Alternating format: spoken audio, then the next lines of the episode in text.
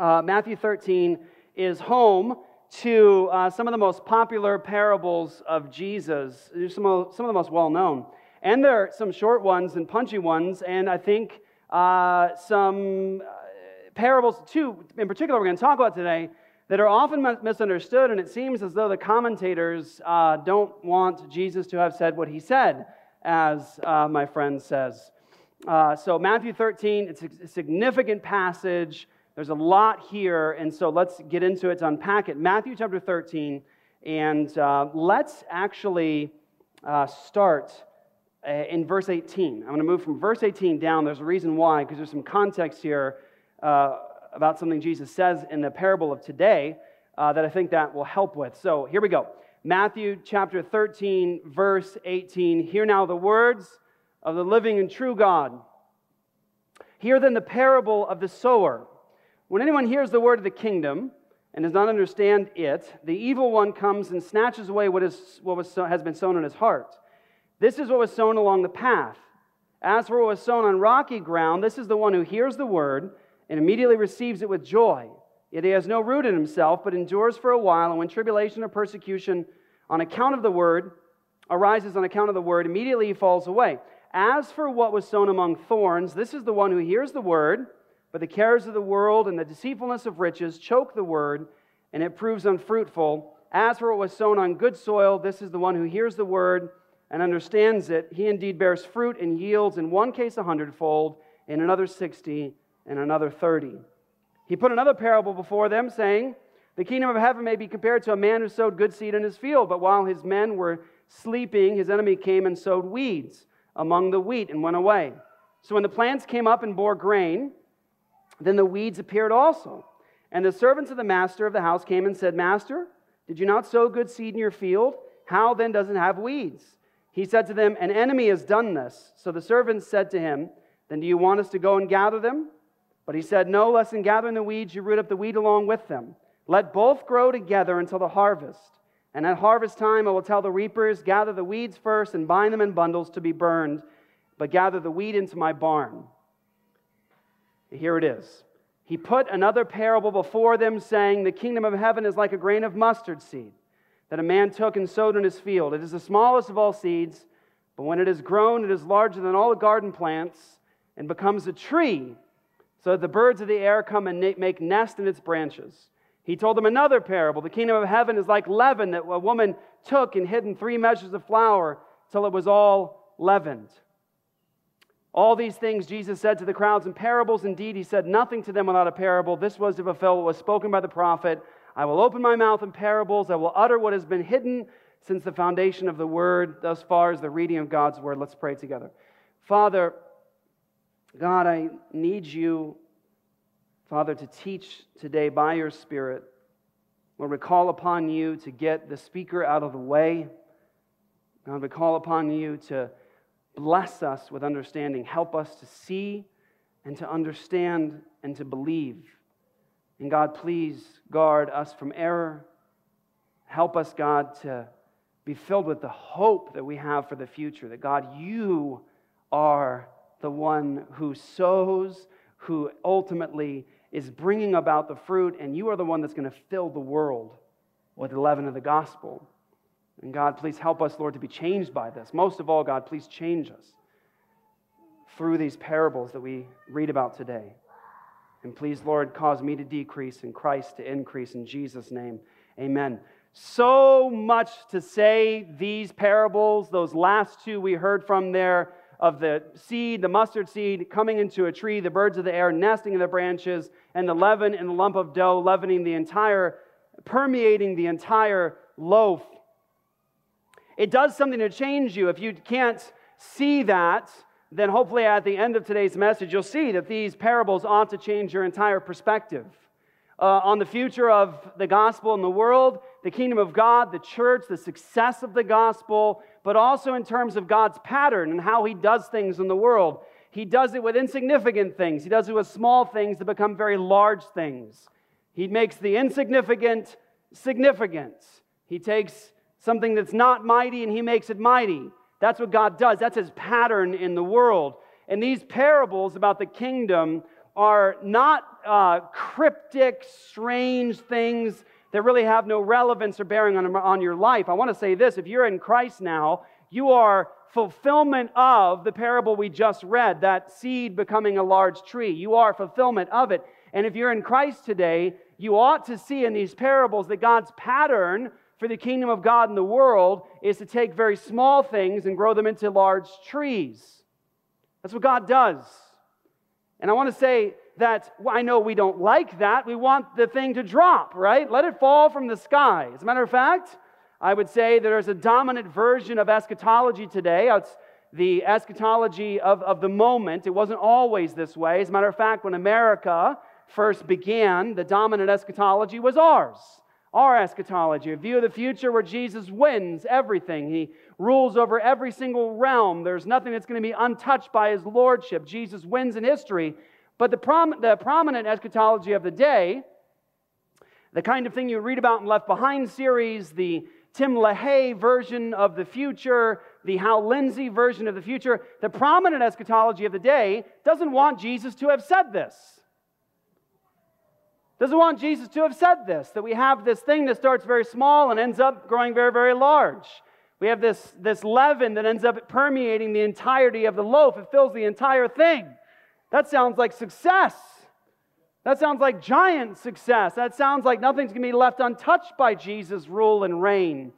Yeah, we, we want the thing to drop, right? We want that, that kingdom to just come down and obliterate history. And that is, by the way, the popular dominant view of the moment, right?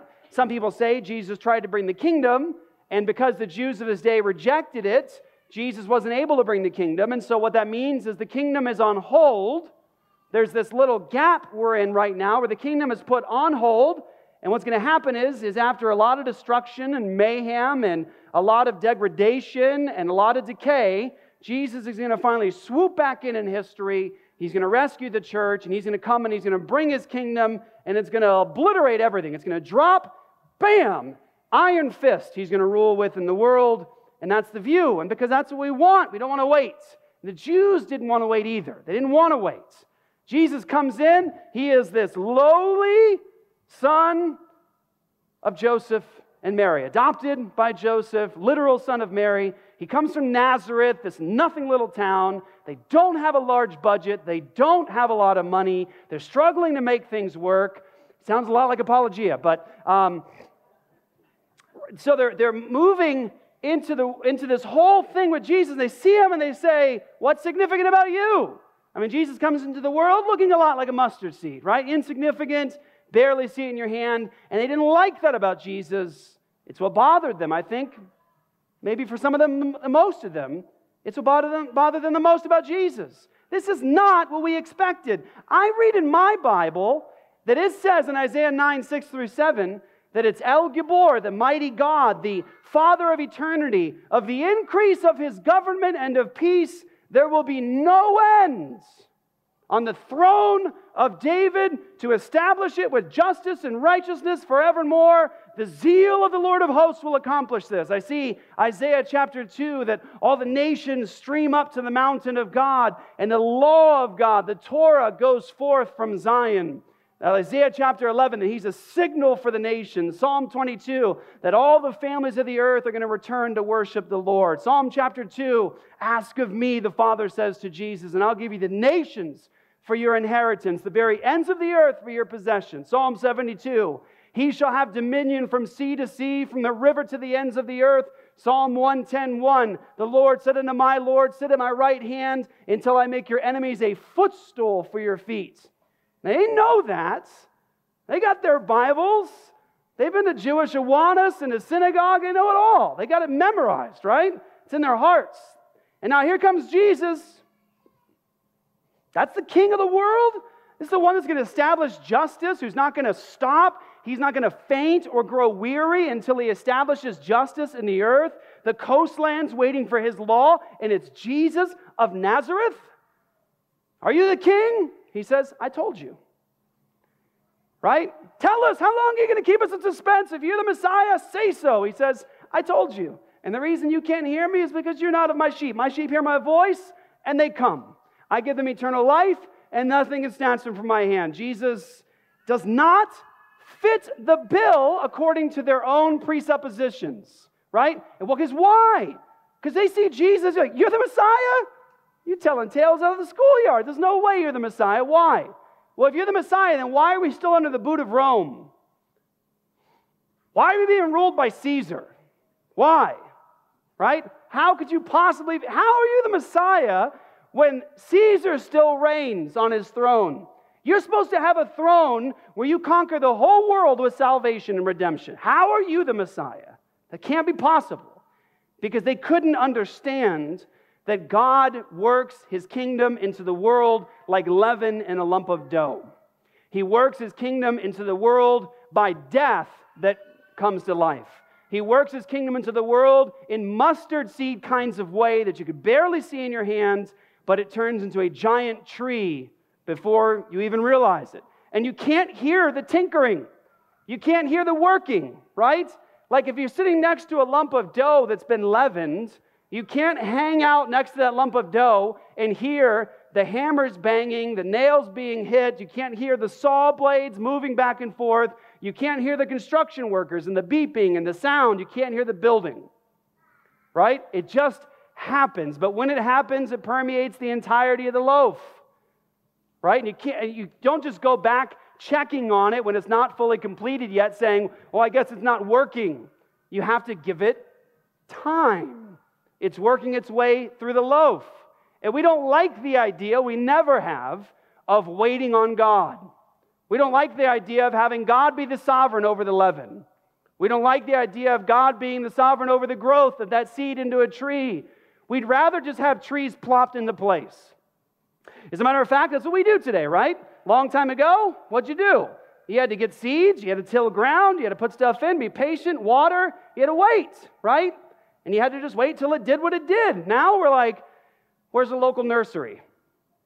Right? Let me go buy some trees that are already made. I'll plant those, right? Let me go get the stuff that's already in position. I'm going to plant those. By the way, that's what I do. Confession, right? I said, Oh, it's Arizona. I want to build, I want some peach trees and apple trees. And I'm dreaming, right? Like, yeah, right, okay. And I'm like, I got this desert landscape here. I'm going to make it work, right? And so, you know, I dug things up and I went and I bought pre grown trees, right? Put them all in the ground and covered them all up. I have no idea what I'm doing. And so they all died. Right? But that's what we want. I want the thing to just be there. I was like, I got, I got like, oh, I want a garden in my backyard, right? Fantastic. So what did I do?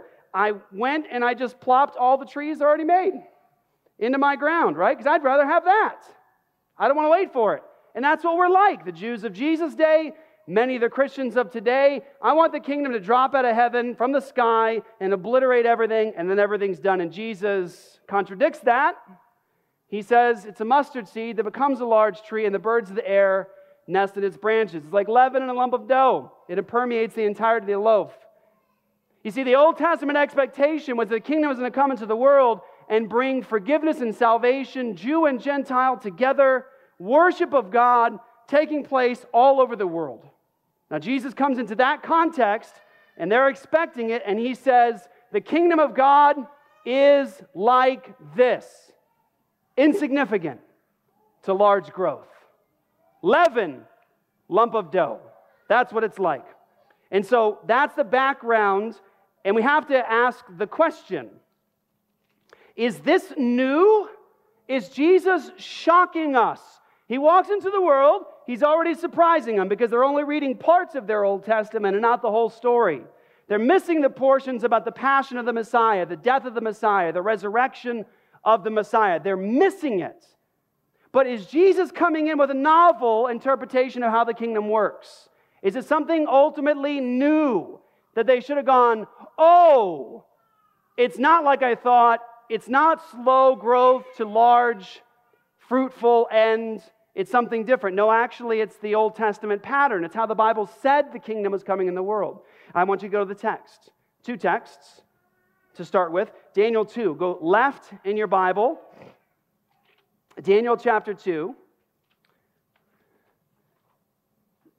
Daniel chapter 2 is one instance of the Old Testament revelation, something written hundreds of years before Jesus comes into the world in his earthly ministry. And this is one of those snapshots ahead of time of what the kingdom would look like. Here it is Daniel chapter 2, verse 36. Daniel is given a dream to interpret. And so now he gives the interpretation of the dream. I can't give you the full exposition today. I'm just going to read it so you see the expectation. Here we are from the ESV, Daniel 2:36. This was the dream. Now you will tell the king its interpretation. You, O king, the king of kings, to whom the God of heaven has given the kingdom, the power and the might and the glory, and into whose hand he has given wherever they dwell the children of man, the beasts of the field, and the birds of the heavens, making you rule over them all. You're the head of gold. He's interpreting the dream. Another kingdom inferior to you shall rise after you, and yet a third kingdom of bronze, which you shall rule over the earth. And there shall be a fourth kingdom, strong as iron, because iron breaks to pieces and shatters all things. And like iron that crushes, it shall break and crush all these. And as you saw the feet and toes, partly of potter's clay and partly of iron, shall be a divided kingdom, but some of the firmness of iron shall be in it, just as you saw iron mixed with the soft clay. And as the toes of the feet were partly iron and partly clay, so the kingdom shall be partly strong and partly brittle. As you saw the iron mixed with soft clay, so they will mix with one another in marriage, but they will not hold together. And as iron does not mix with clay, here we go. And in the days of those kings, the God of heaven will set up a kingdom that shall never be destroyed, nor shall the kingdom be left to another people. It shall break in pieces all these kingdoms and bring them to an end, and it shall stand forever. Just as you saw that a stone was cut from a mountain by no human hand, and that it broke in pieces the iron, the bronze, the clay, the silver, and the gold, a great God has made known to the king what shall be after this. The dream is certain, and its interpretation sure. Why quote that? Here it is. Daniel tells the king, long before Jesus comes, you had a dream. God gave you the dream. Here's what the dream means. I'm going to interpret it for you. There's going to be four kingdoms. And it's during the time of the fourth kingdom that God Himself will establish a kingdom that will last forever. It will never end. And you notice how it's described. It's described like this stone, this insignificant little thing that comes into the, into the world and it ends up obliterating everything and becoming this kingdom, a rule that stands forever and nothing ever ends it. So here's these earthly kingdom, kingdoms Babylon, the Medo Persians, the Greeks, the Romans. It happened just like Daniel said. And it was in that context, the time of the fourth kingdom, that Jesus enters with his kingdom. And it's a kingdom that's never been destroyed. 2,000 years of history of God's people, the kingdom of God ruling and reigning. Jesus is ruling and reigning in the world, and he's filling the earth up with the leaven of his gospel, expanding the borders of his kingdom all over the world. But it starts like this little stone. And, and the text actually says that the stone becomes a mountain and it fills the entire earth. So we go from this little rock, this little rock that's insignificant and nothing, and it ends up filling the earth and becoming this mountain, this huge thing. It was insignificant to significant, it was small to large. That was the expectation. But I'm going to give you another one. There's another passage. Now, I don't have time to explain all the details. I just want to show you that this was the expectation. Ezekiel chapter 47. Ezekiel 47. And again, I wish we could spend time here. I'm just going to scrape the surface of this so you see this was expectation. Now, Ezekiel gets this vision of the future temple. Now, we know from Scripture that's not a literal earthly temple. Jesus is the new covenant temple, right? But I want you to see this imagery, this vision of the new covenant temple that Ezekiel paints. He says that there are, listen, waters flowing out of the temple. And if you read the book of Revelation, those are the waters of life coming out of the new Jerusalem to fill the whole world. And listen to the call in Revelation. I just want to tell you what it says. It says, Come and drink. Come. If you're thirsty, come drink from the waters of life. It says that from the city, the new Jerusalem, not the old one that's been destroyed, not the old one, Not the harlot wife, not that one, but from the New Jerusalem. It says Jesus' bride. It says the waters of life flow, and there's an invitation come, drink to the world. It says, in the city are the saved ones, and outside of the city are the unsaved ones, but that water is coming, and it says, come drink. Now, Ezekiel has a particular vision, and I want you to see the gradual nature that moves into fully encompassing the world. And here it is Ezekiel chapter 47. Now, watch. Here we go. We'll start in, okay, 3, verse 3. Going on eastward with a measuring line in his hand, the man measured a thousand cubits and then led me through the water, and it was ankle deep. How deep? So he's going out now into this water, right? And this guy goes out, and the water is only ankle deep. Again, he measured a thousand and led me through the water, and it was knee deep. Again, he measured a thousand and led me through the water, and it was waist deep. Again, he measured a thousand, and it was a river that I could not pass through, for the water had risen. It was deep enough to swim in, a river that could not be passed through. And he said to me, Son of man, have you seen this? And so the vision coming out of this new covenant temple is the water comes out, the waters of life come out, and it's, it starts off, it's only ankle deep. And it gets a little further out and it's knee deep, and a little further out and now it's waist deep. And it gets to the point where it's swimmable, it's encompassing everything. That's how this looks in this vision of the future for Ezekiel and this water of life flowing out. So we've got a stone that becomes a mountain. We've got water that gradually fills to the point where you're just engulfed in this river. That was the Old Testament expectation. And Jesus comes in in the same line. He says, The kingdom of God, the kingdom of heaven is like this a mustard seed. And it becomes this large tree, and the birds of the air nest in its branches.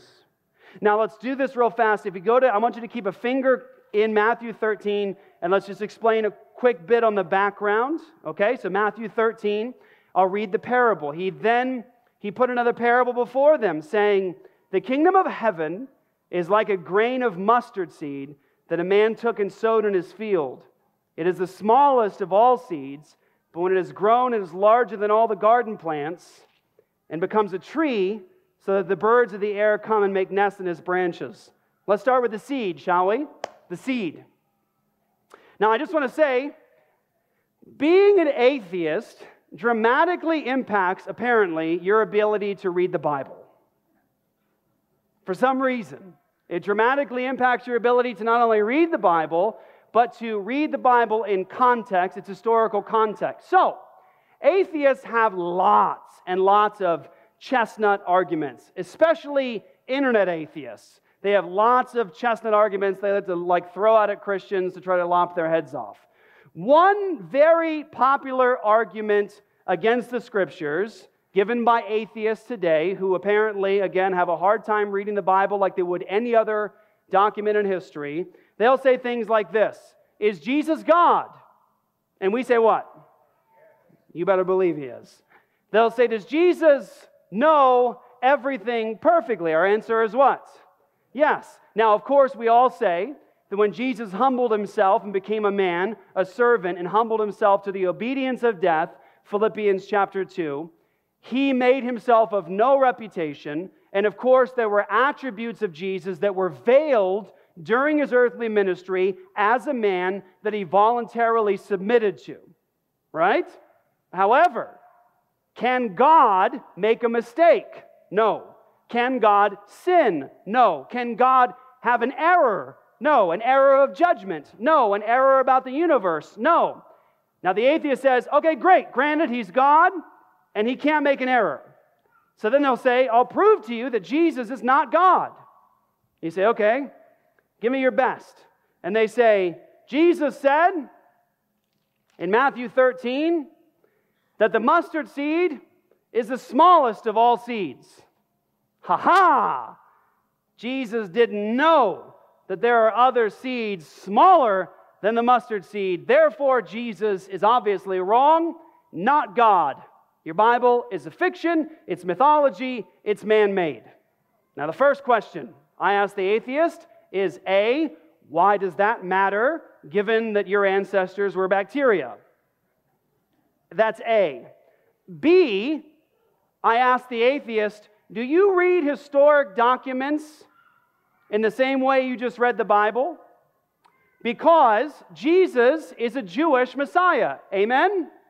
Yes. Jesus is a Jew in the first century. Amen? And in the Mishnah, there is a listing of seeds. There is a seed list of kosher seeds. Do you want to know what the smallest seed in the list is? It's a mustard seed. So, Jesus, who's a first century Palestinian Jew, knows what the listing is of kosher seeds according to their law, and the mustard seed was in there as the smallest of the cultivated seeds. So when Jesus, the Jewish Messiah, is talking to Jewish followers, he says to them, The mustard seed, the smallest of all seeds, when it's planted, becomes a giant tree that's bigger than a man. Now, what's interesting to talk about in terms of the seed itself, Jesus says in John chapter 12, verse 24. John chapter 12, verse 24. Truly, truly, I say to you, unless a grain of wheat falls into the earth and it die and dies, it remains alone. But if it dies, it bears much fruit. Whoever loves his life loses it, and whoever hates his life in this world will keep it for eternal life. Jesus says this is the pattern of a seed. This is the pattern. Seeds have to first die to come to life. And so, Jesus, apparently, in the parables, the sower is the Son of Man, it's Jesus. And when the seed goes into the earth, it first has to die, and then it comes to life. And so Jesus shows the word of the kingdom is like a seed, it has to die to come to life. And then Jesus shows us that he is not only giving us a parable of how seeds work and how his kingdom works, but he even goes into that pattern himself and demonstrates it with his own life. He becomes like that seed that dies and rises again. And Jesus calls us to follow him in that pattern. The kingdom of God is like a seed, small, insignificant. It must die to rise again and be given new life. And Jesus says, You must come and you must die and rise again like little seeds. And Jesus shows us he's the premier example of going to die and rise again. Jesus gives us a pattern for the working of the kingdom that is dying and rising again. So, eh, listen, it shouldn't shock us, brothers and sisters. Listen, it can't shock you. It can't startle you. It ought to not startle you as a Christian when you labor in the world for the glory of God and the kingdom of God, and it comes with death, and it comes with pain, and it comes with insignificance and smallness. That's the pattern. If you say, Pastor Jeff, I, I, I'm laboring for the kingdom, I'm doing these things for the kingdom, and it seems so insignificant. It just feels like I'm dying. It feels like nothing's being accomplished. It looks so small. I would say, Praise God, you're winning. That's how God does this. Don't despise the day of small beginnings. The way the kingdom of God works in the world is it works through death that comes to life. It works through seeds, small seeds that look like they have no power, nothing to accomplish God's purpose, and then they do. How do you know that God is in this? Well, because there's absolutely nothing in you that can accomplish it. How do you know God's in it? Because it looks like a lot of death. How do you know that God's in it? Because it looks so insignificant and small. It looks like we are unworthy, incapable, not strong, not able at all. And that's how you know God's in it. because that's the pattern of God's kingdom. It's seeds that become large trees, it's dying to living. And it's amazing when you look at the history of God's kingdom in the world. Follow me on this. We are the beneficiaries of the death and life and the labor of believers long before us. And if you look at the history of the church, all of our heroes, many times, our heroes, the great ones of the faith, in their day, they were seen as the antagonists. In their day, they were seen as the troublemakers. They really were. And those people and their ministries that we see today as giants, in their day, it looked many times like they were losing. I'll give you, I could give you so many examples. Here's a great one. I want you to get to know him, so I'm going to tell you about him. George Whitefield. He's one of the great preachers of the, of the last 2,000 years of history. He preached over 18,000 times in his life. Over 18,000 times. I told you before that he literally preached himself to death. The day that he died, he wasn't feeling well, he was ill, and he preached that day, and he was staying in somebody's house, and they had guests there, and on his way up the stairs, super ill, he stopped and turned around on the stairs, and he preached to the people who were there for a long period of time, and he went up to his bed and died.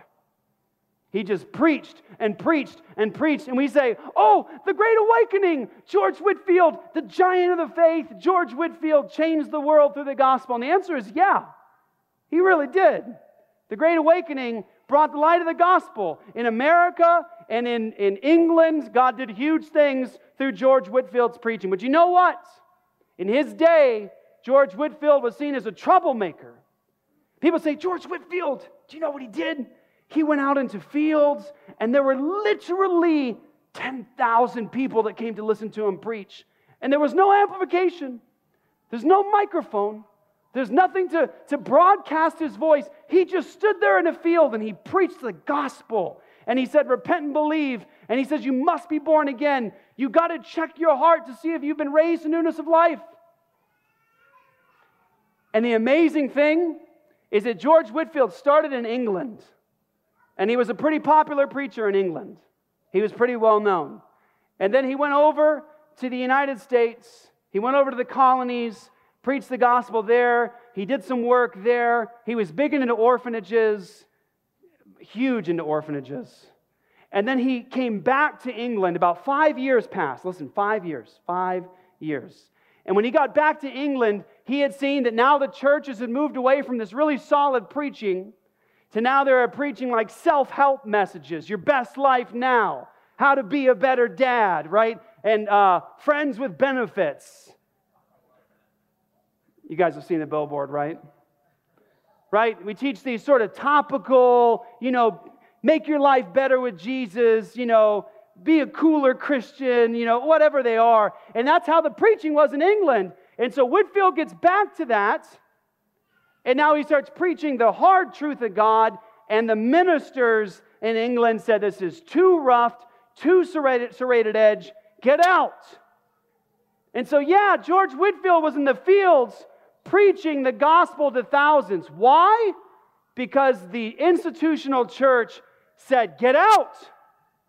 You're a troublemaker. You shouldn't be here. Don't do what you're doing. And so he preached the gospel in the fields to the people who would come and listen to him because there was so much perverse preaching going on in the churches. And so, yeah, George Whitefield, God used to bring about the Great Awakening. Yes, he did.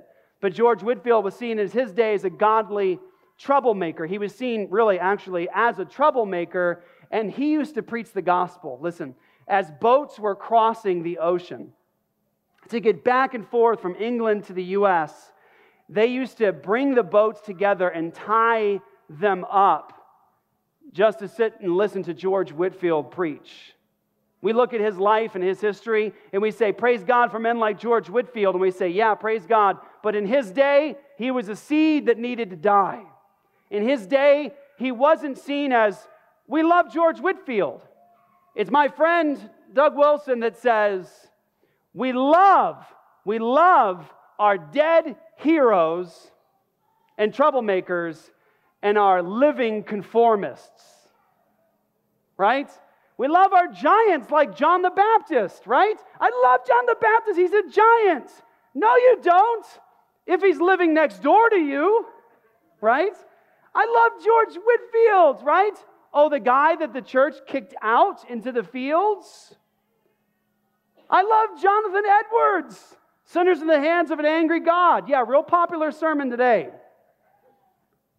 You see, we love, again, our living conformists and our dead troublemakers. Why? Because they're safe back there. They're safe there. That's where we like them. We build monuments to the troublemakers, but we love the modern conformists. And I, of course, I borrowed all of that from my friend Doug Wilson because I think it's powerful in terms of how you think about the kingdom of God. A seed that becomes a massive tree. Now, think and consider Jesus says it's the smallest of all seeds. Seeds must first go to die and then come to life. But Jesus says when this tree grows, it becomes larger than the other plants. And these trees, these mustard trees, trees can become the size of a man. It was nothing just consider, just think.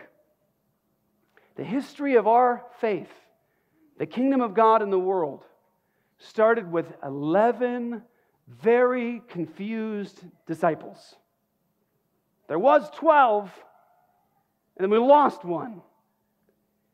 It's 11 very confused disciples, and the day of Pentecost, it wasn't a massive auditorium filling these people. Everybody had fled and abandoned Jesus. The small huddle. It looks like they failed. It looks like Jesus failed. But that seed went into the ground and it came back to life again and it began to bear fruits. All of Rome, this massive empire with so much power, was completely turned on its head by a movement that started like a mustard seed. The, empire, the emperors never saw it coming. When Constantine accepted Christianity as the formal religion of Rome and no longer the religion illicita, no longer the religion that is banned, it must have been a big moment because, listen, people came to this big celebration they threw. People came to the celebration they threw when Christianity moved from where it was to where Constantine put it. People came to this thing that were maimed missing hands, marks and cuts all over their bodies, right? And now you've got the formal religion of Rome, the faith of Jesus, and it came from a mustard seed to a large tree. That's how God works in the world. And so if we say, my life looks like a failure, my life looks like insignificant and small. I don't have a lot of abilities and skills and power. I would say, Congratulations, you're doing it right. Those are the kinds of people that God uses. I'm not saying you shouldn't train yourself. I'm not saying you shouldn't dedicate yourself to getting better at what you do. I'm saying that if you recognize your own insignificance, well, you're very much like a mustard seed. It sounds like God can use you. Jesus says, mustard seed to large tree. It's insignificant. You can barely see it, and it ends up becoming a tree.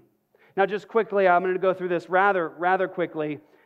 There are two sections of Scripture, two sections of Scripture that I think we should point to to say, what does Jesus mean by birds in the branches? And I'll just point you to them. Daniel chapter 4, Ezekiel 31, 6. Now, go read those later. I think that should give us some clues about the birds. And I'll just point to the one passage. In Daniel chapter 4, when Nebuchadnezzar is talking about his kingdom, he uses terminology of a tree where the beasts rest under its branches to get shade, and the birds of the air nest in the branches. And the descriptions he's giving are descriptions that describe a prosperous and victorious kingdom. So I think that Jesus describes birds coming into the branches, and I think there's an element to it that describes the prosperous and victorious nature of the kingdom. However, I, I truly believe that there's an element here we can't miss, and it's in the very text before us. Remember the other parable? Jesus says, The sower sows the seeds, and some go on rocky ground he talks about thorns, he talks about the sun scorching the seed, but then he describes one other seed. What comes to snatch away the seed? What's that? Birds. Birds come to snatch away the seed. And now listen, when Jesus describes, in, when he explains the parable, what are the birds in the parable, he says that the bird is the evil one, the devil. So I think if we use Jesus' own words here in the parable to say, Can you please unpack that for me? You've got a seed that becomes a tree, and birds come and nest in its branches. Again, the element of prosperous kingdom is there, but I think Jesus is telling us there, if we use his word as the key, that as the kingdom grows in the world and becomes prosperous and fills the world and becomes giant out of a small seed, that evil is going to begin to come and try to nest in the branches. And this will be the final word I say on this because we got baptisms, but I want you to hear this. Christians will say, they will say, often today, look at the world. Look at Houston. Houston is destroyed by this massive event. Homes flooded. Pastor Jeff, look at Obergefell, Supreme Court, which used to point to the law of God, used to point to the law of God, the actual law of God. J- John Jay points to the Word of God as the first Supreme Court justice as he's making law. Now we've got a Supreme Court that says, kill the children if you don't want them. And you know what? Circles are squares. Circles are squares. Marriage isn't a man and a woman, marriage, man, man, woman, woman. Supreme Court says it. And Christians say this No, Jeff, the world is not getting better. No, you can't say that to me. You can't say, with all the sin and the evil and all these evil people around here, you can't say that the world is getting better. Jeff, you have to understand that there are evil birds that have started to nest in the branches. Why is it surprising to us that as the kingdom of God has grown in the world, that all of a sudden now we have evil ones coming to rest and nest in the branches? That's what Jesus told us. That's the pattern of the kingdom. It's insignificant things growing into large trees, and as they begin to permeate out, as the branches extend out, evil ones come to make their nest in the branches. Why are we surprised by it? When someone says, Look at all the evil, look at all the progress of the gospel. The gospel grew, it, it filled the world. The branches were extending here, and there was so much fruit of the gospel. And now, look, we've got these birds nesting in the branches. I guess that means we failed. I guess that means God has failed somehow. I guess that means the church is being destroyed. My answer is why are you concerned about the birds that Jesus said were coming to nest in the branches? That's the pattern of the kingdom. It grows, birds come nest in the branches. But there's another part to this parable. It's this part where Jesus says, well, it's like a seed that becomes a tree, and the birds come nest in the branches. And then it's like leaven hidden in lumps of dough. It begins to fill and permeate the entirety of the loaf. You see, Jesus describes the kingdom in a way that I think, again, most people wish he didn't say. It sounds too victorious. It sounds too amazing. It sounds like it gets too far. It sounds too much like the gospel wins in history. It sounds too much like 1 Corinthians 15 that he must reign until all of his enemies are made a footstool for his feet. It sounds too much like Jesus is going to be all in all and put all things in subjection to himself, like 1 Corinthians 15 says. You see, the pattern of God is he makes the insignificant significant, he makes the weak strong, he makes the incapable capable, he makes the meek mighty, and he makes the dead come to life. The history of God's kingdom in the world is the history of mustard seeds. that become trees.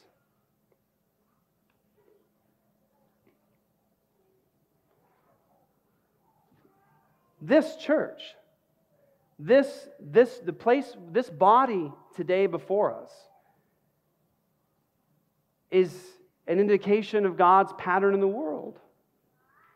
It truly is.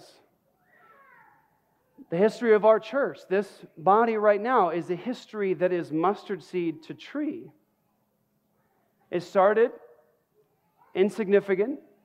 It looked like there would be no way it would be successful. It started in a way that didn't catch your eye. Who pays any attention to a guy going into a rehab, preaching in a room with no air conditioning, much like ours today? Who pays any attention to that? Who pays any attention to a bunch of drug addicts, many of them still on detoxification medicine? Who pays any attention to an insignificant little movement in a drug and alcohol rehab facility? You see, I think, watch, if the devil knew what God was going to do with this little mustard seed, he would have worked a little harder to stamp it out.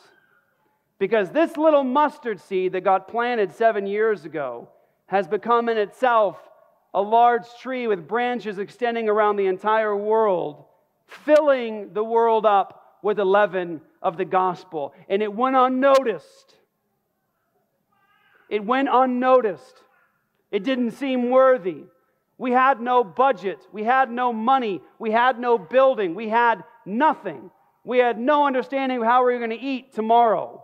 We had no understanding of what was actually going to happen. We had no ultimate view of the future. We had hopes, we had plans, we had dreams, we had goals, but we didn't know how God was going to accomplish it. All we had were mustard seeds. And that's it. And God used a little bit of leaven, leaven of the gospel, to start to fill and permeate the loaf of this world. And God has done huge things to the labor of this body that all started with a little mustard seed that became a tree. Here is my call as a pastor. Here's my call. Um,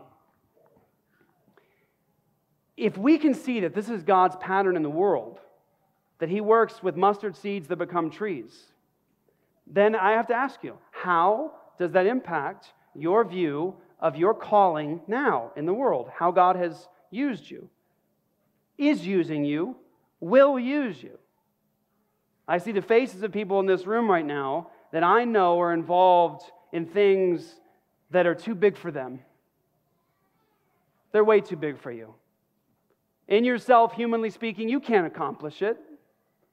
And you might be thinking to yourself, well, I really don't understand how God is going to accomplish this in my life and in my family with my gifts because it just seems so small. I seem so powerless. My encouragement to you is this that's how God changes the world.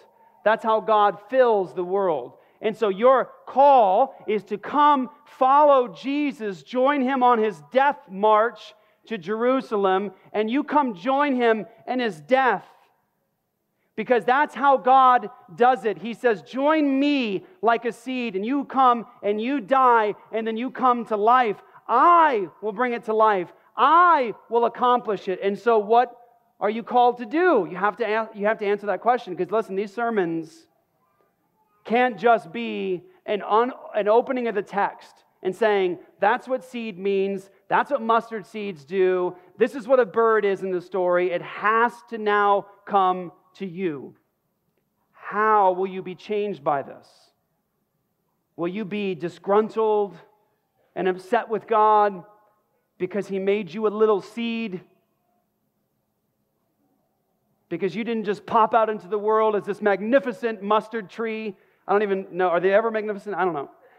Right? Or are you going to be satisfied with God's pattern of changing the world with his kingdom that it starts with little insignificant seeds that have to go first into the ground to die and then come to life, and then he brings it to its ultimate fulfillment and purpose. What's God calling you to? Moms? Moms? Will you see that these little moments in your life that look like death are the moments that God actually turns into life? Will you see that your insignificant little realm is something that God uses to change the world? You are aware, of course, moms, that it was some mom somewhere that gave birth to Jesus. And he's changed the world. You are aware, of course, moms, that it was some mom somewhere that gave birth to and raised a man named John the Baptist. You are aware, of course, that it was some mom somewhere that nobody even knows her name that raised a man like George Whitefield. You are aware, of course, that it is moms that God uses to shoot arrows that are heroes into the world. And they don't look like much now, do they? Some of you are like, Amen. But God turns these little seeds into massive trees. Fathers, same situation. You might see your labor and what your effort is in the world and your calling, you might see it as insignificant. Oh, I just lead a Bible study on Wednesday. No big, it's just a little mustard seed. Yeah, and it's those little mustard seeds that change the world, right? Oh, I'm, I'm just leading a Bible study at Starbucks on Thursdays. It's not, not really significant and powerful and not really ultimately meaningful. Well, yeah, it's exactly the kind of thing that God uses to change the entire world. I'm just planning a church and a drug rehab. Insignificant, not a big deal. How does it change your view and perspective of the world? Were you ready to give up? Were you ready to quit? Did God call you to something? Listen, did God call you to something as a believer? He put it in your heart, He gave you desire to do it, He's calling you to it or He called you to it, and you have given up because you think that you don't have what it takes. You think that you could never accomplish it. You don't think that you're worthy. You don't think you have enough knowledge or wisdom or strength or power. And so you didn't go for it and you won't obey and pursue it because you feel like it's too much of a mustard seed. It's too insignificant. God can't do anything with mustard seeds. What's God calling you to? What's your calling? And this is the call come die. You must die. You got to go into the ground. You got to cover yourself up with dirt. You got to get real humble and lowly, and you got to die so that you come to life. And then you have branches that reach out and change everything. So, what is God calling you to this day? Is it to obey and go?